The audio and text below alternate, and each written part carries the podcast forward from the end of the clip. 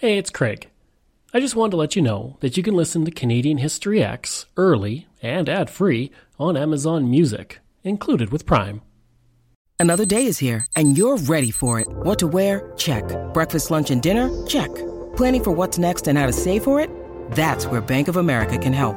For your financial to dos, Bank of America has experts ready to help get you closer to your goals. Get started at one of our local financial centers or 24-7 in our mobile banking app. Find a location near you at bankofamerica.com slash talk to us. What would you like the power to do? Mobile banking requires downloading the app and is only available for select devices. Message and data rates may apply. Bank of America and a member FDIC. When you need mealtime inspiration, it's worth shopping Kroger, where you'll find over 30,000 mouthwatering choices that excite your inner foodie. And no matter what tasty choice you make, you'll enjoy our everyday low prices, plus extra ways to save, like digital coupons worth over $600 each week. You can also save up to $1 off per gallon at the pump with fuel points. More savings and more inspiring flavors make shopping Kroger worth it every time. Kroger, fresh for everyone. Fuel restrictions apply. Greetings and welcome to another episode of Canadian History X. If you like, you can support the podcast for as little as $3 a month. Just go to patreon.com slash CanadaEHX. You can also donate to the podcast by going to CanadaEHX.com and clicking Donate. Don't forget, I have three other podcasts out there, From John to Justin, which looks at every single Prime Minister in Canadian history. Right now, I'm on part two, looking at every opposition leader who never became Prime Minister and it releases every single Friday. I have Coast to Coast, which is the building of the Transcontinental Railway, and it releases every single Thursday, and of course, every single Sunday, Canada's Great War, which looks at Canada during the First World War. I do all of these podcasts full time. I do the writing, the research, everything. So, any dollar you give helps keep all of it going. As well, if you give five star reviews, I'll read those five star reviews on the air. If you like, you can email me at craig at canadaehx.com. You can find me on Twitter. My handle is Craig Baird, C R A I G B A I R D, and I'm on Instagram at Bairdo37. Williams Lake currently lies within the traditional territory of the Secwepemc, and evidence of indigenous habitation in the region dates back at least 4,000 years, with some estimates going back as far as 6,500 years. The region was also inhabited by the Chilcotin and the Dakelh, who helped create a unique cultural landscape. The Secwepemc are part of the interior Salish people who inhabited the central and southern portion of British Columbia. The local band of the Secwepemc once inhabited the area where Williams Lake is now, but they were pushed off the land as gold prospectors came in during the Fraser Gold Rush. The Chilcotin inhabited land that stretched from the coast mountains to the Fraser River, and they would operate long distance trade networks that brought salmon from the coast to nearly the interior of what would one day be Alberta. The indigenous of the area were part of a large distance trading network that would bring salmon in and other items, and this allowed the local indigenous to live in abundance through the years. The Dakelh inhabited the area north of Prince George east of Nechako country and south to the Fraser River. They would share territory with other indigenous, becoming part of the trading network that thrived through the area. For the indigenous in the region, they had a network of temporary camps and village sites that surrounded permanent winter villages. This created a web of interaction and connection with the land and the people. Depending on the availability of resources, camps would often move between well established hunting plant harvesting, fishing, ceremonial, and trading sites. The migration of wildlife and the ripening of berries played an important role in where the indigenous would settle for a time. Knowledge of the landscape, its plants, and animals would be passed down through the families over the centuries. Hunters would also walk great distances to hunt moose and deer. As with other indigenous groups who hunted large game, very little of the moose and deer was wasted. The meat was eaten and the hide was tanned for clothing and to make drums. The first Europeans to come through the area were explorers and fur traders who wanted to take advantage of the ample wildlife and resources found in the area. Very little in the way of Europeans or Canadians would come into the region over the course of the next century, but things would change in 1860 when the Cariboo Gold Rush began. The gold rush would bring in many British and Canadian prospectors who wanted to find their fortune For the Williams Lake area, two trails led to the goldfields in the south. One was the Douglas Road, and the other went through the Fraser Canyon. These two trails met right where Williams Lake is, and that resulted in a growing number of settlers and merchants choosing to set up in the area. With more people settling at these crossroads, Gold Commissioner Philip Henry Nind built a government house and requested the funds from the government to build a jail to house the most unruly of the individuals living in the area and passing through. William Pinchbeck would come in as a constable, arriving from Victoria and providing law and order to the community. Pinchbeck didn't just enforce the law in the area, though. He also built a roadhouse, a saloon, and a store while also buying up large portions of the valley on the anticipation that the region would continue to grow in population. At the same time, he fulfilled the role of being the justice of the peace, lawyer, judge, and jailer. He also built a horse racing track that drew large crowds with stakes going as high as $100,000, a fortune at the time. It would be logical to then assume that given his many roles in the area, that Williams Lake was named for him. Well, it's not. Williams Lake is actually named for a local chief named William, who prevented the Shuswap people from joining in the indigenous uprising against the settler population during the Chilcotin War in 1864 that was fought between the Chilcotin people and white road construction workers. Sadly, the hope for the small community of growing into a major center were dashed in 1863.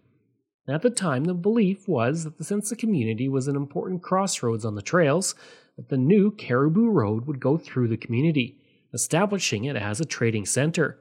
Instead, Gustavus Blinn Wright, the road builder, completely bypassed Williams Lake and instead built through 150 Mile House. This change would be devastating to the community, and many felt that Wright was changing the route to benefit himself since he owned a roadhouse that was along the route. And that would be the end of the community. For a time. It would not be until 1919 when the community would rise again, this time thanks to the Pacific Great Eastern Railway, which was built through the area, arriving in the middle of September of that year. The Vancouver Daily World would report on September 16, 1919, quote, According to the telegraphic advices received at the Parliament buildings from Chief Engineer Proctor, steel was laid on the Pacific Great Eastern System as far as Williams Lake at 11 o'clock yesterday morning. This would once again fuel growth in the community, and it was also in that year that the first Williams Lake Stampede would be held. In the early years, the Stampede was a place for local men and women to show off their rodeo talents. The first Stampede was little more than a get together for the locals and railway crews who were in the area. That first Stampede was organized by Joe Flyger and consisted mostly of saddle bronc, bareback, and steer riding along with a horse race. Not only was this the first stampede in Williams Lake, but by all accounts it was one of the first stampedes held in British Columbia, if not the first. By 1921, the stampede had gone from a one day event to a three day event, and people were arriving from across the West to participate. For the stampede that year, 3,500 people arrived, and the Vancouver province would report, quote, Ten months ago, when the writer stepped off the construction train here, he was greeted with a vision of autumn hued hills and a small construction camp of four tents. Today, he finds himself in the midst of a rapidly developing little town. A stampede on more pretentious lines will be staged each year, along with a two or three day program of horse racing and athletics. A natural amphitheater beautifully set at the north end of Williams Lake and only a five minute walk from the town has also been chosen. Throughout the 1920s, a highlight of the Stampede was a downhill race, which went for two kilometers down a steep hill. The race was extremely dangerous to the point that by 1929, only six racers signed up and women were forbidden from competing. As time went on, the rodeo continued to grow until today, when it's the second largest rodeo in Canada after the Calgary Stampede. Many of the same rodeo performers go to the Williams Lake Stampede and then on to the Calgary Stampede, which typically follows the following week. The Stampede would stop in 1939 and take a break of eight years due to the Second World War, but it would return in 1947. It would again not be held in 2020 and 2021 due to the COVID 19 pandemic. I'd like to take a break away from the episode for a second to talk about Xplornet. I spent most of my life living in rural areas in Canada, and I remember the days of dial up internet and spotty high speed service. For the past three years, I have been a customer of Xplornet, and I can honestly say that it is the best rural internet I have ever had. My job as a podcaster means I spend a lot of time researching online, interviewing people over Zoom, and uploading content. Through it all, Xplornet has provided me with excellent service. When I'm not working, I enjoy streaming content on several streaming platforms and even doing some online gaming with a friend in Ontario. Xplornet allows me to do all of that with ease. Right now, they offer up to 50 megabits per second on their new LTE network with unlimited data. Their service has only become faster and better since I first signed on. Today and beyond, Xplornet is investing in building and upgrading the network at a rapid pace. Xplornet is rural, and that is their route, and that is their focus. For more information about rural internet options in your area, go to xplornet.com or call 1 866 285 2253. Around the same time that the Stampede was hitting high gear in 1930, a unique house was built in Williams Lake. Known locally as the Potato House, this house is located at 49 Borland Street and features an extensive rear yard area and mature fruit trees, along with a beautiful stone wall and wooden gates. The house was built by the Borkowski brothers, who were not trained as carpenters, but learned how to build the house through borrowed books. The property was purchased by a new owner in 1956, and this owner established a market garden on the property that would become an iconic part of the community. The garden mostly grew potatoes, and the residents of the area began to call the home the Potato House. In 2012, the house was purchased by the Potato House Sustainable Community Society and turned into a center for the promotion of community agriculture and sustainability. Today, it continues to serve as a community garden and in 2015 became a municipal heritage property. On July 21, 1939, the residents of Williams Lake were awoken to two huge explosions that rocketed through the sky. Many were scared awake, and as they rushed outside, they saw a flaming meteor that, quote, was more dazzling than the sun, end quote. It was believed at the time that the Earth was moving through a comet tail that had been seen by humans in 1866. It was also believed that two meteorites hit the nearby countryside one falling near Brighouse that was seen by fishermen, and one fell into the water not far from shore. Many residents of Williams Lake raced into the streets after hearing the bangs, which were reportedly followed by 40 to 50 smaller bangs until they tapered off to a rumble. Around the 1960s and into the 1970s, a notable Canadian would spend their youth in Williams Lake. Rick Hansen was born in Port Alberni, but he would grow up in Williams Lake where he was active in sports including volleyball, softball, baseball, and basketball. On June 27, 1973, Rick was on a fishing trip when he was involved in a car accident that resulted in his being paralyzed from the waist down. Hansen would work on his rehabilitation and would become the first student with a physical disability to graduate from the University of British Columbia. Inspired by Terry Fox and his courage, Hansen decided to take his own journey to prove the potential of people with disabilities. His plan was to circle the world in his wheelchair. But right now, Rick Hansen joins us from our Vancouver studio. Rick, it's the most obvious question, but why on earth are you doing this? well, I think you have to understand me personally. I've always been involved uh, helping people. Um, I've always wanted to contribute. Uh, physical education is my profession.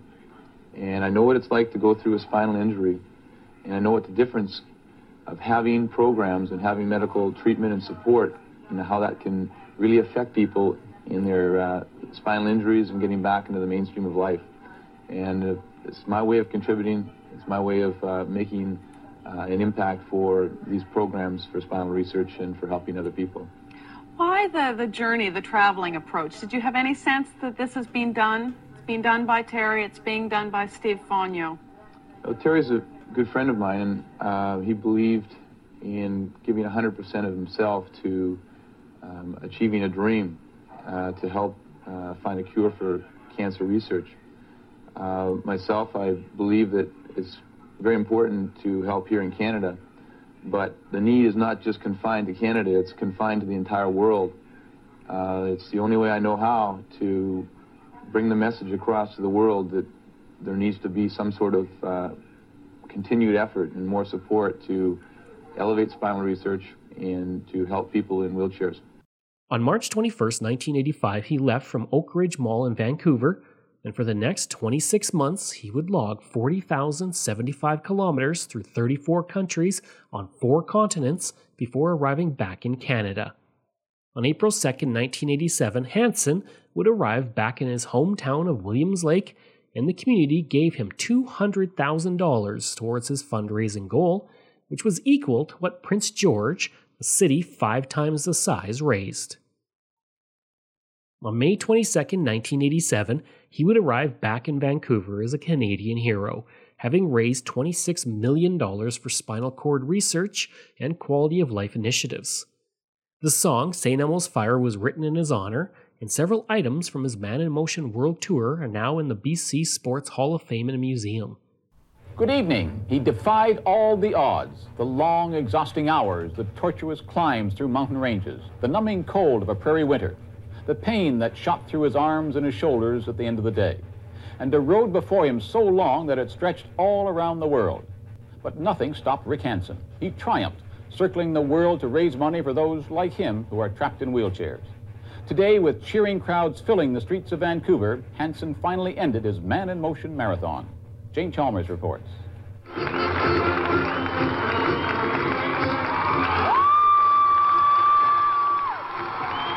The euphoric finish at last, a yellow ribbon at the spot in a Vancouver shopping mall where Rick Hansen began and ended his global journey.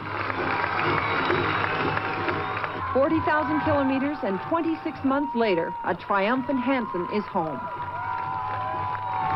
I want to thank you for believing in the potential of disabled persons, because we all have hopes and dreams.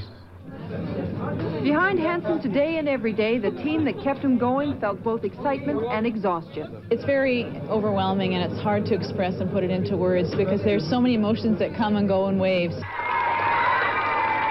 Vancouver's welcome home is huge, often overwhelming. Thousands of people covered in yellow ribbons and balloons cheered the wheelchair marathoner through the home stretch. I almost uh, think I'm in a dream or something. This is unbelievable. This is fantastic. All I can say is thanks very much to everybody who's been part of this. Hansen's usually controlled emotions finally broke loose, bringing his joy of once again meeting the parents of an old friend, Terry Fox. His satisfaction as big corporate donations flooded in. $204,400. Satisfaction as the little people proudly presented their gifts. Following his round the world journey, he would establish the Hansen Foundation in 1988, and for the past 30 years, it has helped countless people with their disabilities. Hansen is a member of the Terry Fox Hall of Fame, Canada's Sports Hall of Fame, Canada's Walk of Fame, and he's received the Order of Canada. In addition, four schools have been named for him, and he's received an astounding 14 honorary degrees. Over the course of this episode, I've covered a lot about the history of the community of Williams Lake.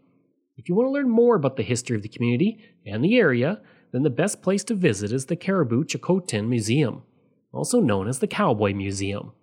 Inside, you will find the British Columbia Cowboy Hall of Fame and exhibits that look at the history of the indigenous in the area, the railway, mining, medical, and forestry industries. And the museum also features many photos and artifacts from the past 150 years of the area. Admission is free, and donations are accepted. I hope you enjoyed that episode and my look at Williams Lake. Next week, I'll be looking at Drayton Valley, Alberta. If you enjoyed the episode, please leave a rating and review. If you like, you can reach me through email at craig at canadaehx.com. You can also visit my website where you'll find hundreds of articles on Canada's history as well as all my podcast episodes. Just go to canadaehx.com. And don't forget, you can support the podcast through Patreon. There are multiple tiers to choose from, all with great benefits.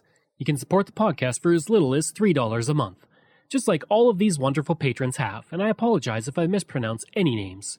Randy Hayden, Doug Campbell, Reg W., Deborah Carlson, Francis Helbling, Randall McCallum, Diane Wade, Lorianne Kirby, Gary Dolovich, Nick Zinri, Shannon Marshall, Clinton Martinez, Dimitri Shove, Aaron O'Hara Myers, Robert Dunseith, Todd Casey, Catherine Roy, Luke S., JP Bear, Jason Hall, Phil Maynard, and Iris Gray. If you want, you can find me on Facebook. Just go to facebook.com slash Canadian History X. You can find me on Twitter. My handle is Craig Baird, C R A I G B A I R D. And you can find me on Instagram. Just go to Bairdo37. Thanks. We'll see you again next time.